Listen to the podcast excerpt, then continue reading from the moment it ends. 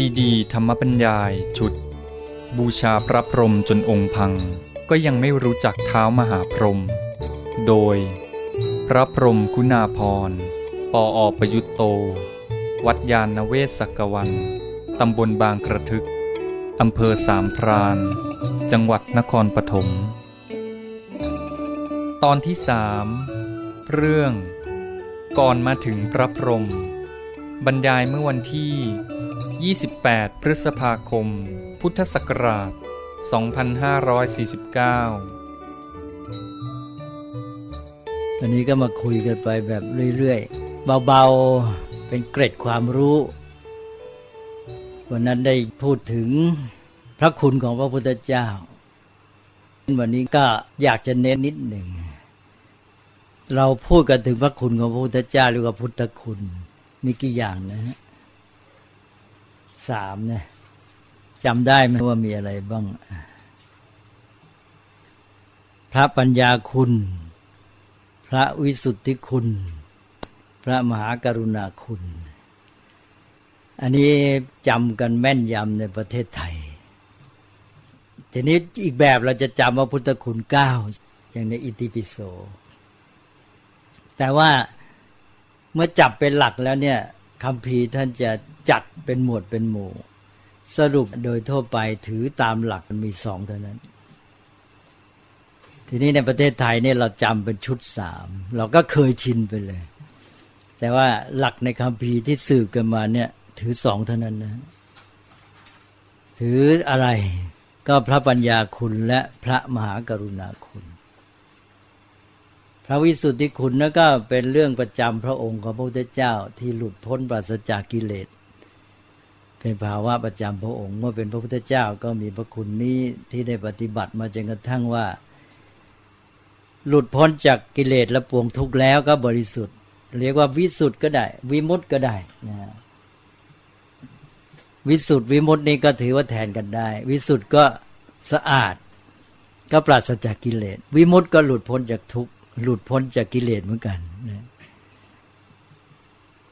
แต่ว่าในหลักทั่วไปเนี่ย เขาจะถือพระคุณสองเป็นสำคัญ เป็นพระคุณภาคปฏิบัติการ คือปัญญากับกรุณา ปัญญาทำให้ดำเนินงานต่างๆ จัดการต่างๆได้ ก็อย่างที่บอกวันนั้นปัญญาพระพุทธเจ้านี่แยกสองอันที่สำคัญ คือปัญญาที่รู้เข้าถึง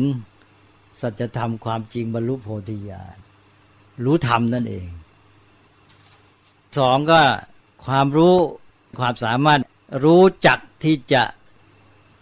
สื่อธรรมะที่รู้แล้วนั่นแหละ มาให้คนอื่นรู้ด้วย ให้คนอื่นเข้าใจได้ง่าย คือให้เป็นประโยชน์กับคนอื่น บอกแล้วว่าถ้ารู้แต่ขั้นที่หนึ่งรู้ธรรม รู้ด้วยตนเองนะ ไม่ต้องอาศัยผู้อื่น ก็เป็นแค่ปัจเจกพุทธเจ้า ถ้ารู้ได้อาศัยผู้อื่น ก็รู้ตามเขา เรียกว่าอนุพุทธะแปรู้ตาม ภาษาวกทั้งหลายเป็นอนุพุทธะนี่รู้ด้วยตนเอง ถ้ารู้แต่ว่าขาดความสามารถคือความรู้จักที่จะไปสื่อ ไปพูดไปสำแดง หาทางจัด การให้คนอื่นพลอยรู้ด้วยได้ประโยชน์ด้วย ก็เป็นปัจเจกพุทธเจ้า ถ้ามีปัญญารู้จักจัดสรรทุกอย่างทุกประการ โดยเฉพาะก็คือพระพุทธเจ้าจัดตั้งชุมชน จัดตั้งสังฆะขึ้นมาได้ ความสามารถรู้จักจัดการ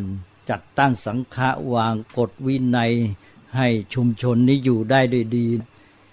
แล้วก็ ให้ชุมชนนี้เป็นแหล่งศูนย์กลางในการศึกษาที่ทำให้ประชาชน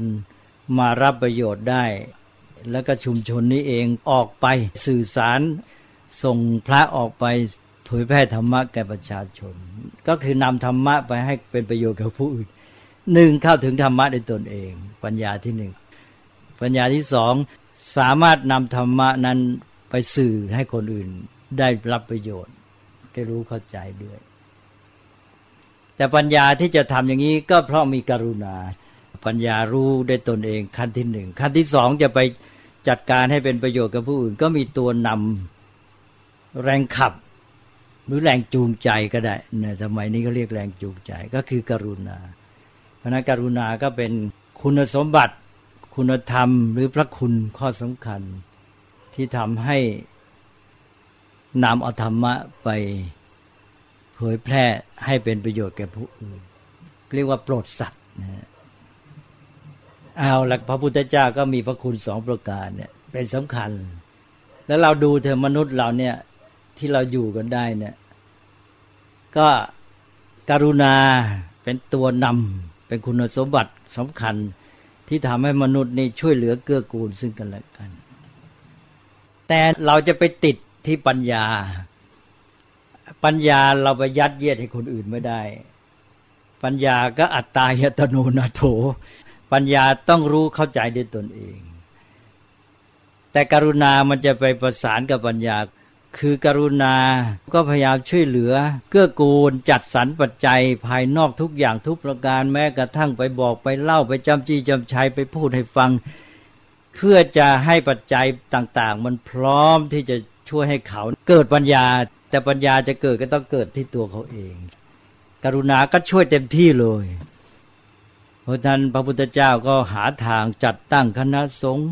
เทศโปรด เวนยสัตว์ อะไรหาทางวิธีการทุกอย่างทุกประการที่จะช่วยเขาให้เขาพัฒนาปัญญาของเขาขึ้นมา แต่พระองค์จะทำไงก็ยัดปัญญาให้เขาไม่ได้อีกแหละ เพราะฉะนั้นไอ้ที่ช่วยกันก็ช่วยด้วยกรุณาเต็มที่ แต่ในที่สุดก็ไปติดที่ปัญญา ซึ่งต้องเกิดขึ้นในตัวเขาเอง สิ่งที่ดีที่สุดที่จะทำให้เกิดขึ้นในตัวของแต่ละคนคือปัญญา เป็นตัวนำเลย เป็นตัวคุณสมบัติยิ่งใหญ่ที่สุด แล้วการที่เราจะช่วยคนอื่นเนี่ยช่วยให้ดีที่สุดก็คือช่วยให้เขาเกิดปัญญา เพราะถ้าเขาเกิดปัญญาแล้วเขาพึ่งตนเองได้ ถ้าเขาได้อื่นความช่วยเหลือ แต่เขาจัดการไม่ได้ เขาไม่รู้ไม่เข้าใจดำเนินการไม่ได้พึ่งตัวเองไม่ได้ มันก็ไม่จบ เพราะฉะนั้นที่เราจะช่วยให้เขาช่วยตัวเองได้ ก็คือช่วยให้เขาเกิดปัญญาขณะพระพุทธเจ้าจุดประสงค์พระองค์ที่ไปช่วยต่าง ๆ ในที่สุดพระองค์ก็มุ่งที่ช่วยให้เขาเกิดปัญญา ให้เขารู้จนกระทั่งรู้เหมือนพระองค์ พอรู้เหมือนพระองค์ก็จบตกลงนี่แหละ สองอันเนี่ยที่สำคัญกรุณากับปัญญานะพอปัญญาเกิดขึ้นพัฒนาถึงที่สุดแล้ว คุณสมบัติอื่นมันก็ตามมันต้องอาศัยซึ่งกันและกันมันเป็นระบบ ปัญญาไม่ใช่มันจะเกิดขึ้นมาได้เองใช่ไหมมันก็ต้องอาศัยอย่างที่ว่าความสัมพันธ์กันการสื่อสาร การรู้จักช่วยเหลือเกื้อกูลกัน การรู้จักพูดจักจาก็อยู่ในศีลนั่นแหละ แล้วการรู้จักพัฒนาจิตใจมีความเพียรเอาใจใส่ที่จะคิดที่จะขยันอ่านที่จะขยันฟัง แล้วก็มีสติมีสมาธิถ้าไม่มีสมาธิฟังไปก็ใจไม่แน่วแน่อีกไม่เข้าใจอีกคิดไม่ออกอีก จิตมันไม่โปร่งไม่ใส อะไรเงี้ยก็ต้องพัฒนาจิตใจให้ขยันอย่างเพียรให้มีสติให้มีสมาธิอะไรต่างๆ มันต้องอาศัยกันหมดเลย ปัญญาไม่ใช่เกิดมาได้เฉยๆก็ต้องอาศัยระบบสีสมาธิปัญญามา และในที่สุดปัญญาก็เป็นตัวนำเป็นตัว ที่ว่าพอก้าวไปปั๊บไอ้ปัญญาก็กลับมาช่วยหนุนไอ้ศีสมาธิดีขึ้นไปอีกไปด้วยกันเลย เป็นทั้งระบบตกลงก็มีสองอันนี่แหละปัญญากับกรุณา เป็นตัวใหญ่ที่สุด เป็นแกนนำ ฝ่ายช่วยเหลือก็กรุณาสัมพันธ์กัน ฝ่ายตัวเองก็ปัญญาต้องให้เกิดขึ้นให้ได้ ตอนหลังนี่แม้กระทั่งว่า พุทธศาสนาแยกเป็นนิกาย เรียกว่าเป็นเทรวาสกับมหายาน แต่ก่อนเขาเรียกว่าหินยานมหายาน แต่ที่จริงก็ไม่ถูกเท่านั้นคือศัพท์ว่าหินยานนี้ก็ไม่รู้เกิดเมื่อไหร่ คำว่าเทรวาสนี่เกิดก่อน แต่เขาก็จัดว่าหินยานนี่มีหลายนิกาย และเทรวาสเนี่ยเป็นอันหนึ่งในหินยานแล้วหินยานนี้ก็หายไปหมดเหลืออันเดียวคือเถรวาทตอนนี้ก็เรียกว่าเถรวาทก็พอ ก็เท่ากับเป็นตัวแทนหินยานทั้งหมด แต่ที่จริงศัพท์วหินยานก็ไม่ใช่ศัพท์เดิม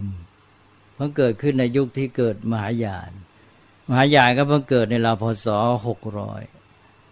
พศหกร้อยเกิดมหายาน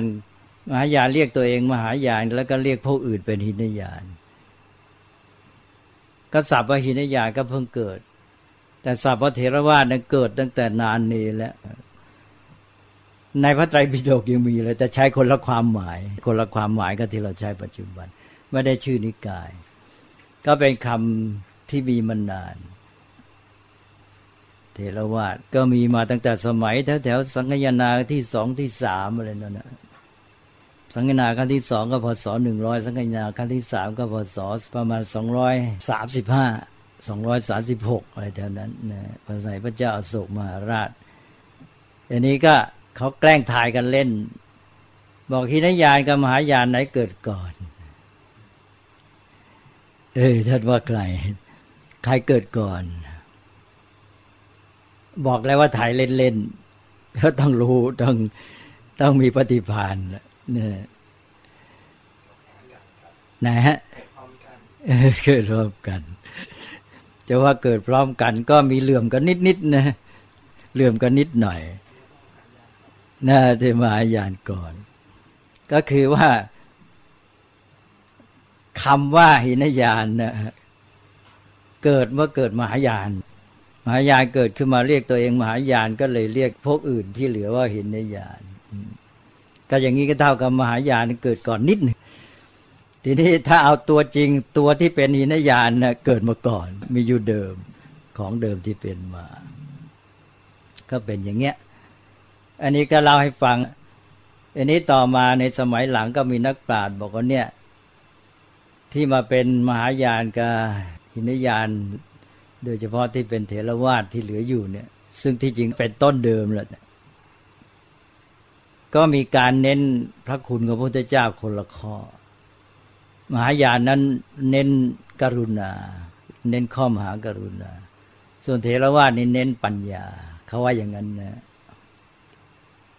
นี่นักปราชญ์ว่ากันมา บางท่านก็พูดไปถึงก็ว่า เวลานี้มหายานกับเทรวาสนี่ก็เหมือนกับปีกสองปีกของนก ที่เป็นพุทธศาสนารวมกันเป็นนกตัวเนี้ยนกที่เชื่อพุทธศาสนามีสองปีก ปีกหนึ่งเป็นมหายานปีกหนึ่งเป็นเถรวาทมีสองปีกก็ครบทำให้สมบูรณ์ ว่ากันไปก็เป็นเรื่องของนักคิดนักเปรียบเทียบ แล้วก็อย่างที่บอกบอกว่ามหายานเน้นเน้นเรื่องมหากรุณา ที่ว่าเน้นมหากรุณาก็คือว่ามหายานเนี่ยมุ่งในเรื่องการช่วยเหลือ ผู้อื่นจนกระทั่งว่าให้ผู้ปฏิบัติทำอย่างเข้มข้นเนี่ยเป็นพระโพธิสัตว์เขาจะเอาคติโพธิสัตว์บางทีเรียกมหายานว่าโพธิสัตว์ตวญาณดังนั้นถ้าเรียกโพธิสัตว์ตวญาณกับมหายานเนี่ยคืออันเดียวกัน เรียกในคนละแง่ความหมาย ก็คือเป็นคติโพธิสัตว์ต้องการจะช่วยรื้อขนสัมปสัตให้พ้นจากทุกข์หมด แล้วตัวเองจึงจะเข้านิพพานทีหลัง ก็หมายความว่า ฉันบำเพ็ญบารมีจนพร้อมจะเข้านิพพานได้จะตรัสรู้ แต่ไม่ยอมตรัสรู้ขยักไว้ก่อน ช่วยเหลือสัตว์อื่นให้พ้นทุกข์ไปก่อน เพราะถ้าตัวเองเข้านิพพานบรรลุไปแล้วก็เลยจบ ช่วยคนอื่นต่อไม่ได้ ก็เลยยังไม่เข้านิพพาน ก็ช่วยสรรพสัตว์ให้หมดซะก่อนแล้วตัวเองเข้านิพพานทีหลังก็เน้นมหากรุณา อันนี้เน้นไปเน้นมาจนกระทั่งว่าบางทีบางนิกายก็เลยออกไปทางอ้อนวอนไป เช่นอย่างนิกายสุขาวดีของญี่ปุ่น นิกายอมิตาภะเคยได้ยินไหมพระอมิตาภะพุทธเจ้า โนโมอมิโตโฟว่างั้นนะว่าทำนองญี่ปุ่น อมิตาพระพุทธเจ้าเนี่ยท่านอยู่สวรรค์แดนสุขาวดี สุขาวดีนี่อยู่สวรรค์ตะวันตก ใครอยากจะไปอยู่กับพระพุทธเจ้า พระมิตาภะเนี่ย ก็ให้ออกพระนามของพระองค์ให้มากที่สุดได้วันละพันครั้งก็จะดี และตายแล้วก็จะได้ไปอยู่กับท่าน คือไปไปมามาเนี่ยไม่ต้องทำอะไรละก็เรียกว่ามีศรัทธาให้เต็มที่มีความจงรักภักดี แล้วก็สวดมนต์อ้อนวอนไปเลย นิกายนี่ก็จะหนักไปแบบนี้นะมหายานก็จะมีแตกออกไปเยอะแยะหมด นิกายมิตาพานิกายสุขาวดี แต่ก่อนนี่เขาเรียกนิกายโจโด นิกายสุขาวดีเนี่ยนิกายโจโด ทีนี้ต่อมาก็มีพระอาจารย์องค์หนึ่ง ก็แยกตัวออกจากโจโดเนี่ยบอกว่าโจโดนั้นยังไม่แท้จริง ฉันจะตั้งสุขาวดีที่แท้ เรียกว่าโจโดชิน ก็เกิดเป็นนิกายใหม่ เรียกว่านิกายโจโดชิน แต่เรียกสั้นๆว่านิกายชิน พื่อแยกให้ต่างเรียกสั้นๆก็นิกายโจโดก็เป็นนิกายเก่าสุขาวดี แล้วนิกายชินก็เป็นนิกายสุขาวดีใหม่ นิกายชินนี่ได้รับความนิยมมาก ก็มีศาสนิกมากมาย เป็นนิกายที่ไม่มีพระไม่มีนักบวชผมเคยไปเยี่ยมสังฆราชนิกายชิน ก็แต่งตัวชุดสากลนี่แหละวีผมแปล พอเราเข้าไปนั่ง เดี๋ยวก็มีผู้หญิงสาวออกมาเอาน้ำชามาถวาย สังฆราชท่านก็แนะนำว่านี่ลูกสาวผม ลูกสาวสังฆราช นี่นิกายชิน คือนิกายชินเนี่ยไม่มีพระไม่มีคฤหัสถ์ไม่แยก ก็หมายความว่าผู้ทำหน้าที่พระนี่ก็เป็นคฤหัสถ์นี่แหละ ก็แต่งตัวอะไรแต่อะไรเป็นคฤหัสถ์แล้วก็ประกอบอาชีพ เป็นเจ้าของโรงงานสาหกรรม เป็นเจ้าของธุรกิจอะไรต่างๆได้หมด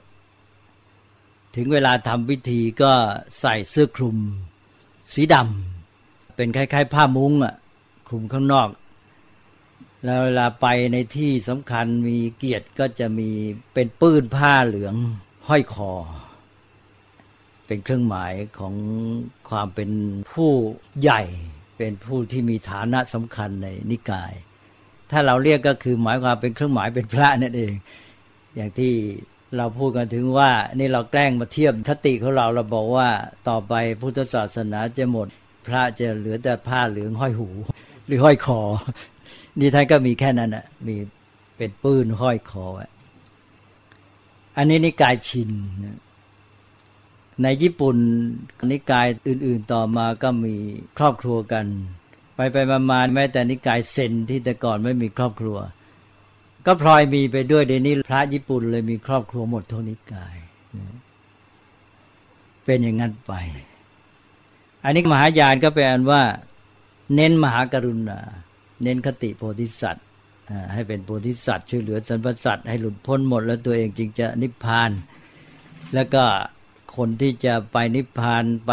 อยู่กับพระพุทธเจ้าก็เลยกลายเป็นว่า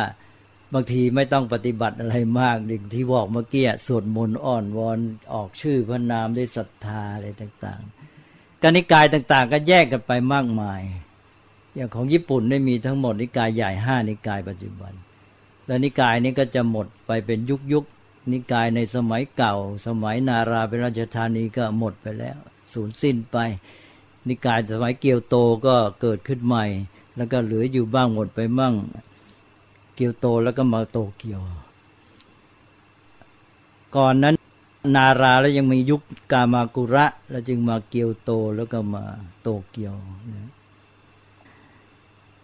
ญี่ปุ่นนี่จะมีลักษณะพิเศษ มีห้านิกายเหลือปัจจุบัน แล้วแยกนิกายย่อยเป็นประมาณสองร้อยนิกาย นี่คือญี่ปุ่น แล้วก็เจิดนิกายใหม่แทบทุกปี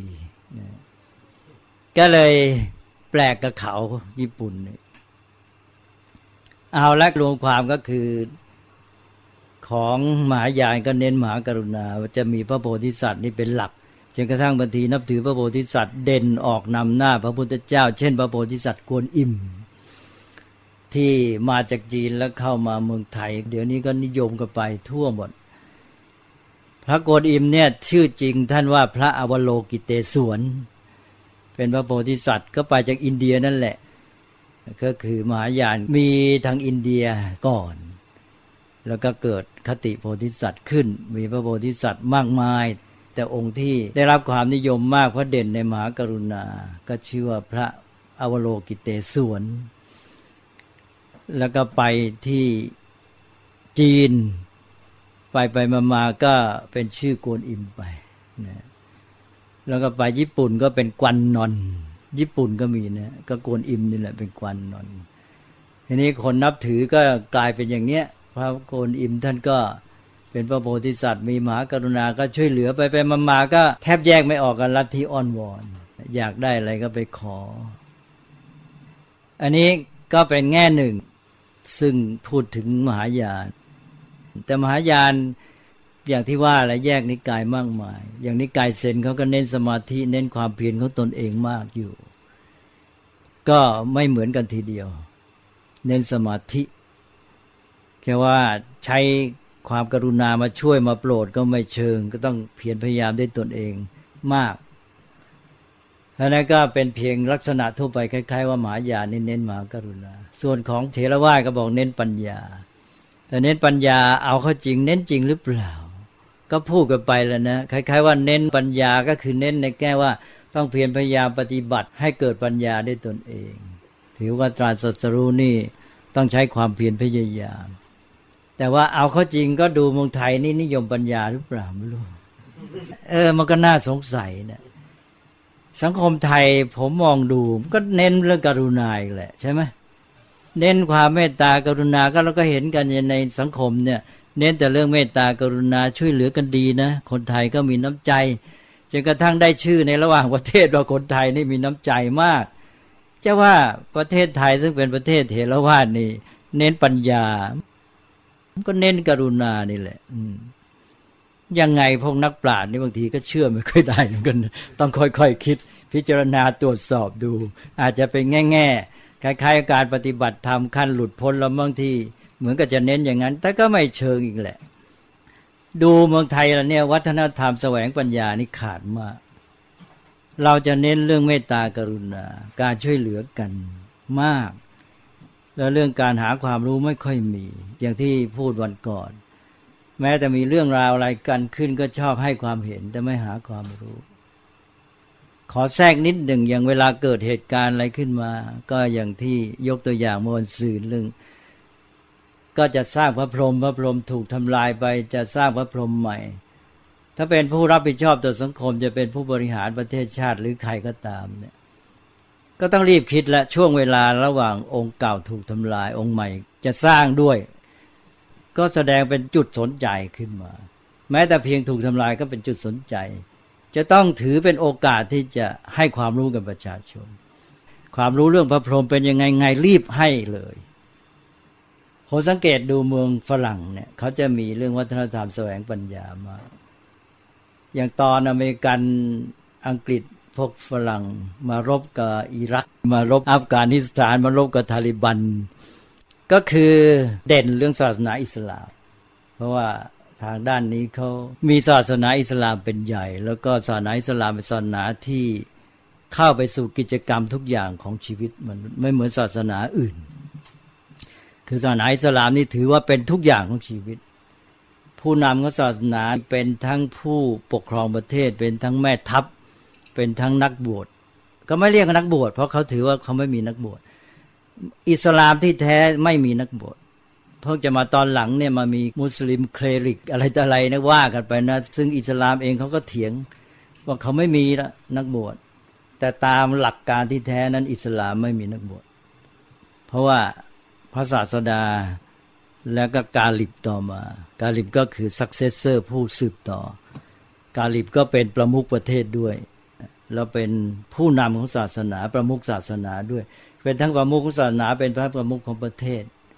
แล้วก็เป็นแม่ทัพด้วย เป็นทุกอย่างในตัวอันนี้ศาสนาอิสลามตอนนี้ก็เป็นเรื่องใหญ่ในการที่ฝรั่งมาสัมพันธ์กับพวกอิรักพวก ตะวันออกกลางมากระทั่งอัฟกานิสถาน ปากีสถาน จะเห็นว่าวิทยุฝรั่งจะมีรายการเต็มไปด้วยการให้ความรู้เรื่องศาสนาอิสลาม แต่สังคมไทยเรามีแต่ให้ความเห็นกัน ไม่ให้ความรู้ การให้ความรู้มันมีว่าหนึ่งความรู้ล้วนๆที่เป็นข้อมูลข้อเท็จจริง เรียกว่าความรู้ตามที่มันเป็น ไม่มีความเห็นไม่มีการวิจารณ์ โดยเฉพาะสังคมไทย อันนี้สำคัญมาก และอีกขั้นหนึ่งค่อยมีความรู้ที่มีความเห็นประกอบ มีวิจารณ์เรื่อยๆทีนี้สังคมของเราถ้าไม่พร้อมเราก็เอาขั้นที่หนึ่งก่อน ความรู้ล้วนๆความรู้ข้อมูล ข้อเท็จจริง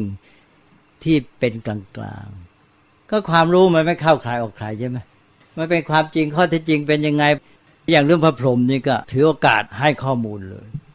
อาพระพรหมแตกท่านเป็นใคร อย่างที่ว่าคราวที่แล้ว บอกไปกราบพระพรหมยังไม่รู้ว่าพระพรหมที่ตัวไปกราบคือใคร เนี่ยคนไทยขนาดนี้ เป็นไปได้ยังไง ไม่รู้จักหาความรู้ แล้วก็ผู้ที่รับผิดชอบสังคม ก็ไม่เอาใจใส่ที่จะให้ความรู้พอพระพรหมแตกพังก็ต้องให้ความรู้เลย ว่าพระพรหมเนี่ยคือใครท่านเป็นยังไง แล้วเดี๋ยวมันก็ออกมาเองคติพุทธเป็นไงคติพราหมณ์เป็นไง พระพรหมองค์นี้มาจากคติไหน เป็นพราหมณ์หรือเป็นพุทธนี่ว่ากันนัวเนียบทไม่รู้อะไรเป็นอะไร ทีนี้ก็เดาสิเดาแล้วก็มีแต่ความเห็น ก็เลยต้องถือว่าเป็นสังคมที่ขาดวัฒนธรรมแสวงปัญญา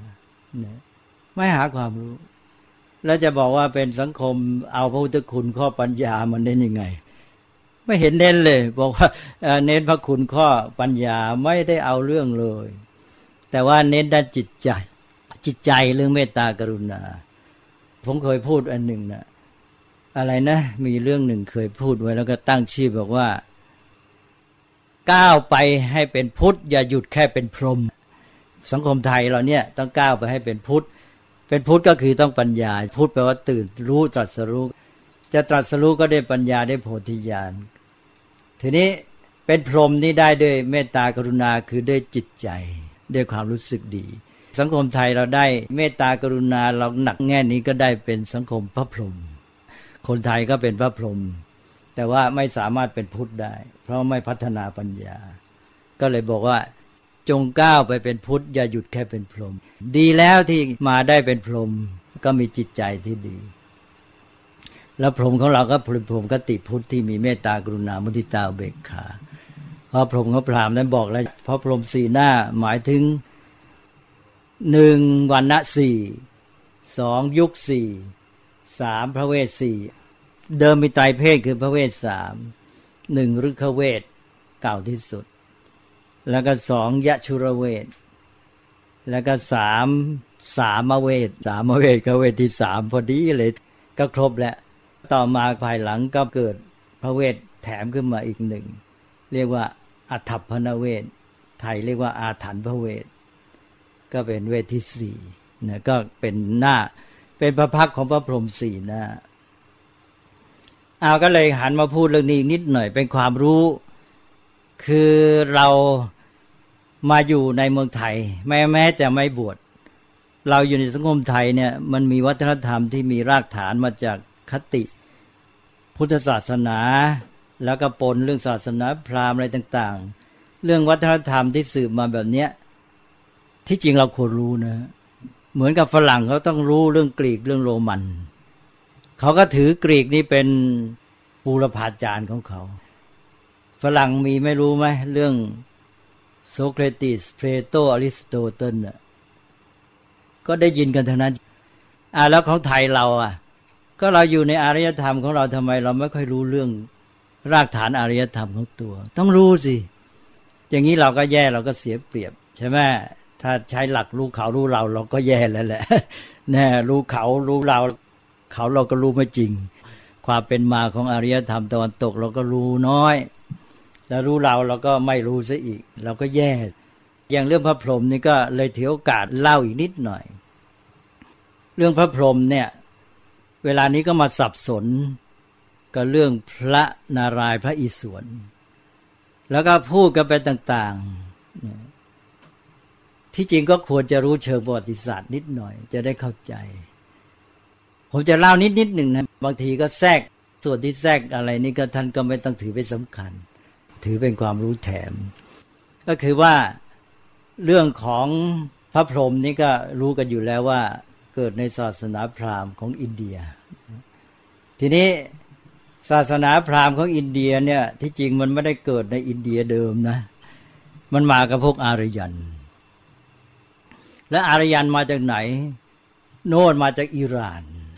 แต่ที่จริงมาก่อนอิหร่านอีกมันมาจากทางทะเลสาบ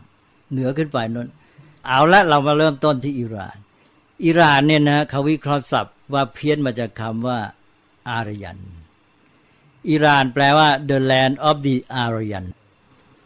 เอาแล้วแล้วค่อยคุยกันใหม่ วันนี้ก็เอาเท่านี้ก่อน พรุ่งนี้มาต่อกันนะ